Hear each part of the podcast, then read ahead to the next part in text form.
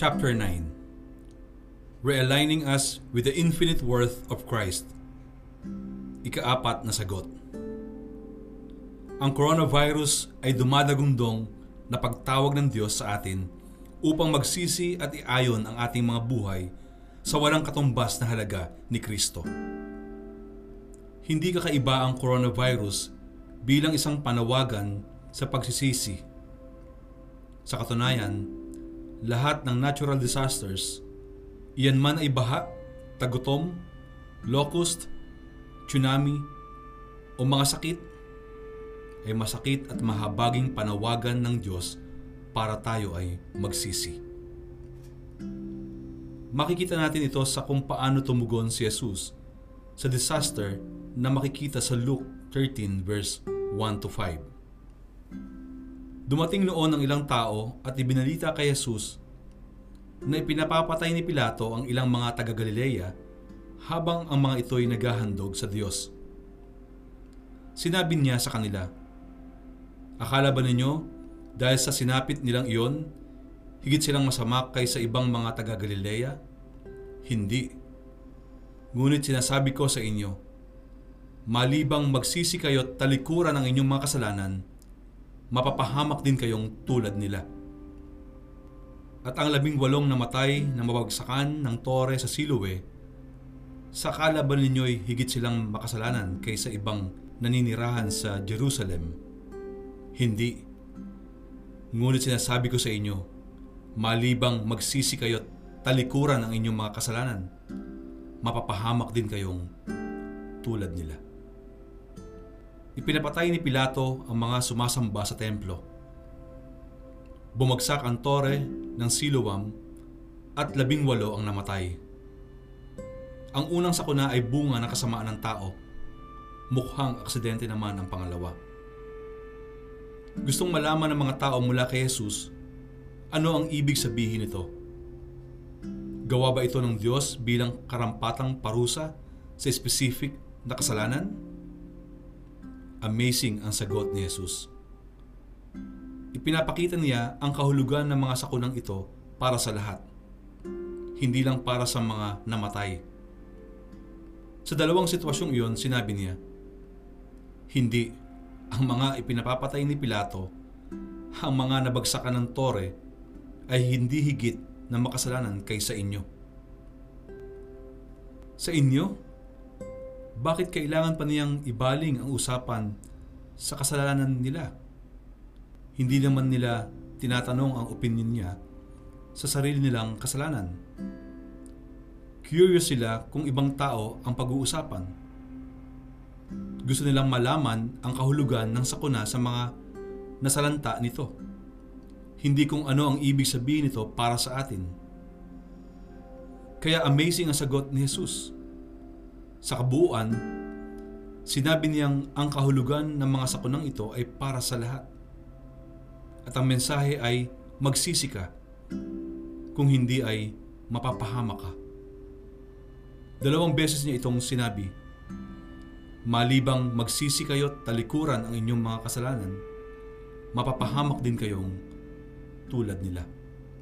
Luke 13 verse 3 Malibang magsisi kayo at talikuran ang inyong mga kasalanan, mapapahamak din kayong tulad nila. 13 verse 5 Anong ginagawa ni Jesus? Ibinaling niya sa ibang bagay ang pagtataka ng mga tao. Mali kasi ang focus ng mga tao kaya sila nagtatanong kay Jesus. Nagtataka sila na may mga taong pinatay ng may kalupitan at meron ding nabagsakan ng tore ng walang kabuluhan. Pero sinabi ni Jesus, ang dapat ninyong ipagtaka ay yung hindi kayo ang pinatay at nabagsakan. Sa totoo lang, kapag hindi kayo nagsisi, Katulad din yan ang parusang haharapin ninyo balang araw. Dahil dito, masasabi kong dahil sa awa ng Diyos ay may mensahe siyang gustong iparating sa pamamagitan ng lahat ng sakunang gaya nito. Ang mensahe ay ito. Lahat tayo ay makasalanan.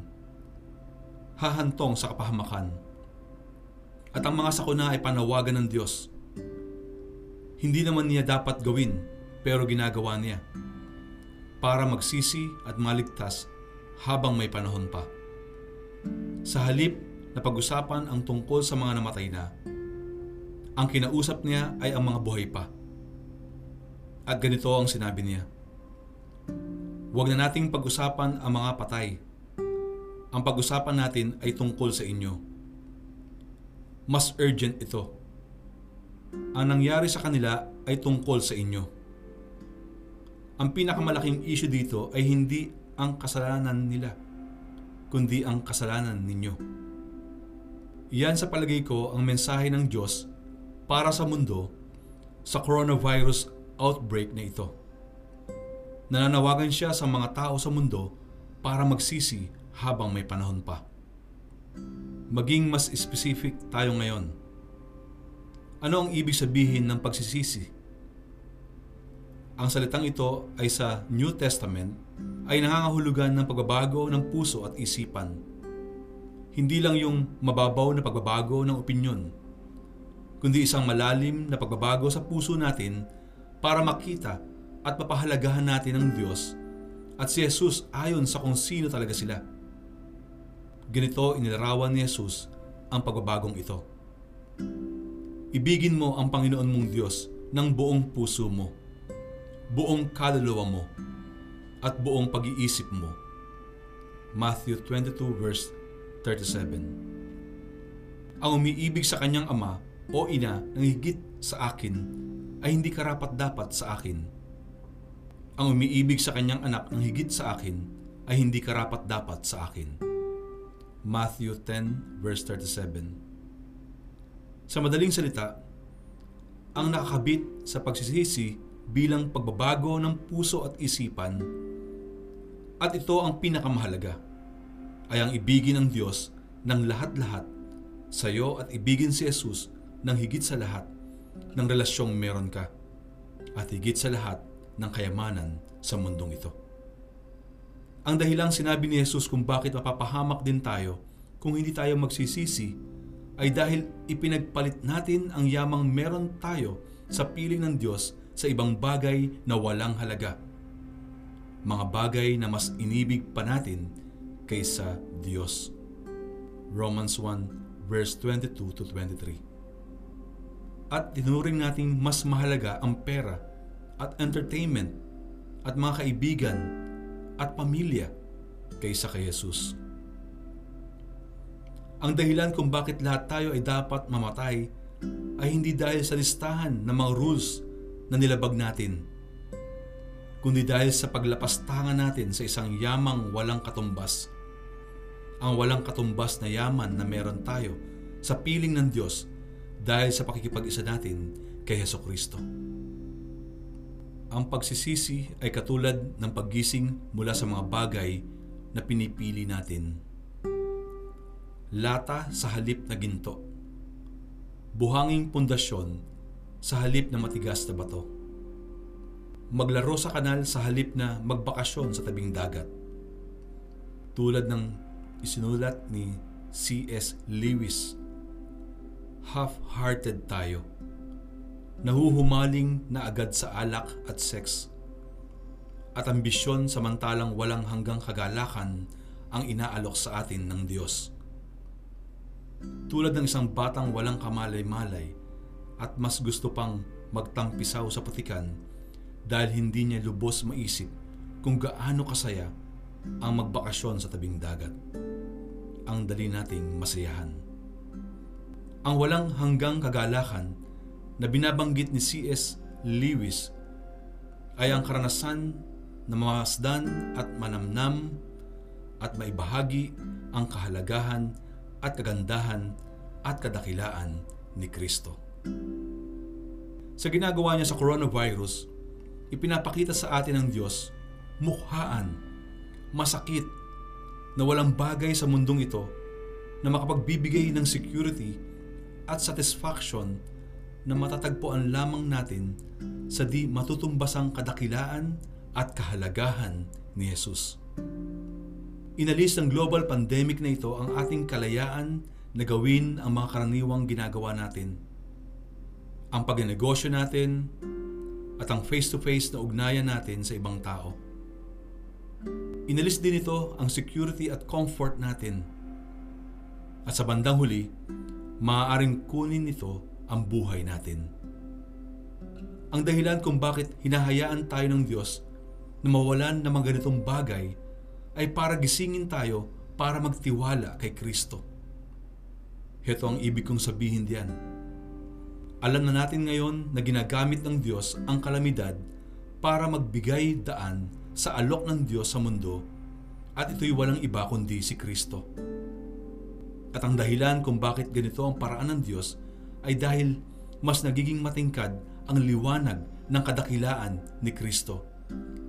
His supreme, all-satisfying greatness kapag nagpapatuloy ang hagalakan natin sa kabila ng kahirapan.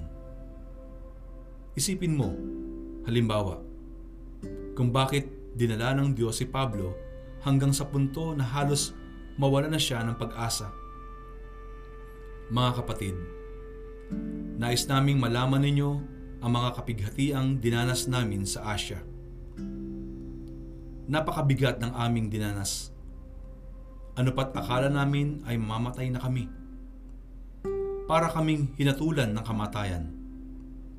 Subalit nangyari yon upang huwag kaming manalig sa aming sarili, kundi sa Diyos na muling bumubuhay sa mga patay. 2 Corinthians 1 verse 8 to 9 Kahit halos mamatay na si Pablo, hindi niya tinitignan ang karanasang ito na galing sa demonyo. O kaya dahil minalas lang. May purpose ang Diyos para sa karasang iyon. At ito ang binabanggit dito na layunin ng Diyos. Ang karanasang ito na nagdala sa kanila sa bingit ng kamatayan ay nangyari upang huwag kaming manalig sa aming sarili, kundi sa Diyos na muling bumubuhay sa mga patay. 1 verse 9 Ito ang mensahe ng coronavirus. Huwag na kayong magtiwala sa inyong sarili at sa halip ay ibaling ninyo ang inyong tiwala sa Diyos. Ni hindi ninyo kayang pigilan ang kamatayan. Pero ang Diyos, kaya niyang buhayin ang mga patay. At syempre, kung kristyano ka na, ang magtiwala sa Diyos ay hindi nangangahulugang wala ka nang gagawin. Kahit kailan ay hindi naging do-nothings ang mga kristyano. Ibig sabihin nito ay kung kristyano ka na, ang Diyos na ang basihan, pattern at goals ng lahat ng ginagawa natin. Sinabi ni Pablo, katunayan, nagpagal ako ng higit kaysa sino man sa kanila. Subalit hindi ito dahil sa sarili kong kakayahan, kundi dahil sa kagandahang loob ng Diyos na nasa akin. 1 Corinthians 15 verse 10 Itong coronavirus ay tumatawag sa atin upang ituring ang Diyos na siyang pinakamahalaga sa lahat ng bahagi ng buhay natin. Sa Kanya, mas nakasalalay ang buhay natin, higit pa sa ating paghinga. At kung minsan, nilalagotan niya tayo ng hininga upang mapasakamay tayo ng Diyos. Pag-isipan naman natin ngayon ang layunin ng Diyos sa masakit na thorn in the flesh na naranasan ni Pablo. Ngunit upang hindi ako magyabang sa dami ng kamanghamanghang mga bagay na nasaksihan ko, ako'y binigyan ng pahirap sa aking katawan na nagsisilbing sugo ni Satanas upang pahirapan ako. At nang sa gayoy hindi ako maging palalo. Tatlong beses kong idinalangin sa Panginoon na alisin ito. Ngunit ganito ang kanyang sagot. Ang kagandahang loob ko ay sapat na para sa iyo, sapagkat lubusang nahahayag ang aking kapangyarihan kapag ikaw ay mahina. Kaya't buong galak kong ipagmamalaki ang aking mga kahinaan upang manatili sa akin ang kapangyarihan ni Kristo. 2 Corinthians 12 verse 7 to 9 Pinagpala si Pablo ng maraming mga kamanghamanghang bagay na ipinakita sa kanya ng Diyos. Nakita ng Diyos ang panganib ng kayabangan. Nakita naman ni Satanas ang panganib ng totohanan at kagalakan. Ang Diyos ang nangangasiwa sa strategy ni Satanas. Kung kaya't ang iniisip ni Satanas na sisira kay Pablo ay siya pang nagbigay daan para magkaroon siya ng humility and gladness. Tinanggap ni Pablo ang pahirap sa kanyang katawan, thorn in the flesh, isang sugo ni Satanas, at isang mensahero ng Diyos. Hindi natin alam kung ano exactly itong thorn in the flesh, pero alam natin na masakit ang tinik. At alam din natin na tatlong beses na hiniling ni Pablo na alisin iyon ni Kristo. Pero hindi inalis ni Kristo. May layunin siya para sa sakit na iyon. Ang layunin ay ito. Lubusang nahahayag ang aking kapangyarihan kapag ikaw ay mahina. 12 verse 9 Ang layunin niya ay upang magliwanag si Kristo na higit na mahalaga kaysa kagalingan. Mangyayari ito sa pamamagitan ng di matitinag na pananampalataya at kagalakang meron si Pablo. Ano ang tugon ni Pablo nang malaman niyang ito ang layunin ni Kristo? Kaya't buong galak kong ipagmamalaki ang aking mga kahinaan. 12 verse 9 Buong galak. Paano mangyayari yon? Bakit nandun yung willingness ni Pablo na yakapin ang pahirap na yon? ng buong kagalakan. Dahil ang pinakamimithi niya ay may pakita sa buhay niya ang tunay na halaga ni Kristo. Manatili man siyang buhay o mamatay na. Philippians 1 verse 20 That Christ be magnified para makita ang kagandahan ni Kristo. Para pakamahalin si Kristo bilang kanyang di matutumbasang yaman His supreme treasure. At para ipakilala si Kristo sa mundo na siyang higit sa lahat, better than health and life. Iyan ang kagalakan ni Pablo. Ganito ang nakasulat sa dulo ng isang magandang tula na isinulat ni Martha Snell Nicholson, 1898 to 1953, na may pamagat na The Thorn. I learned He never gives a thorn without this added grace. He takes the thorn to pin aside the veil which hides his face. Isa sa dahilan kung bakit okay lang kay Pablo na maranasan ang kalugihan ay dahil dito. Sa kawalan, mas nakikita niya na malaking pakinabang ang nakay Kristo. Heto ang sinabi niya. Oo, Itinuturing kong walang kabuluhan ang lahat ng bagay bilang kapalit ng lalong mahalaga. Ang pagkakakilala kay Kristo Jesus na aking Panginoon. Ang lahat ng bagay ay pinalagay kong walang kabuluhan at tinuring kong basura, makamtan ko lamang si Kristo. Philippians 3 verse 8 Sa ganitong paraan mo masasabing tunay ang pagsisisi kung meron ng pagbabago sa puso at isip. At mas iniibig na ang Diyos sa pamamagitan ni Kristo nang higit pa sa sariling buhay. Ang wagas sa pag-ibig mo'y mainam pa kaysa buhay. Kaya pupurihin kita, O Diyos, at pararangalan. Psalm 63 verse 3 Ito ang klase ng pananampalataya na meron si Pablo Totoo ito sa buhay man o sa kamatayan. Sa buhay, dahil si Kristo ang nagbibigay tamis sa lahat ng mga kasiyahan sa buhay at siyang higit sa lahat ng ito.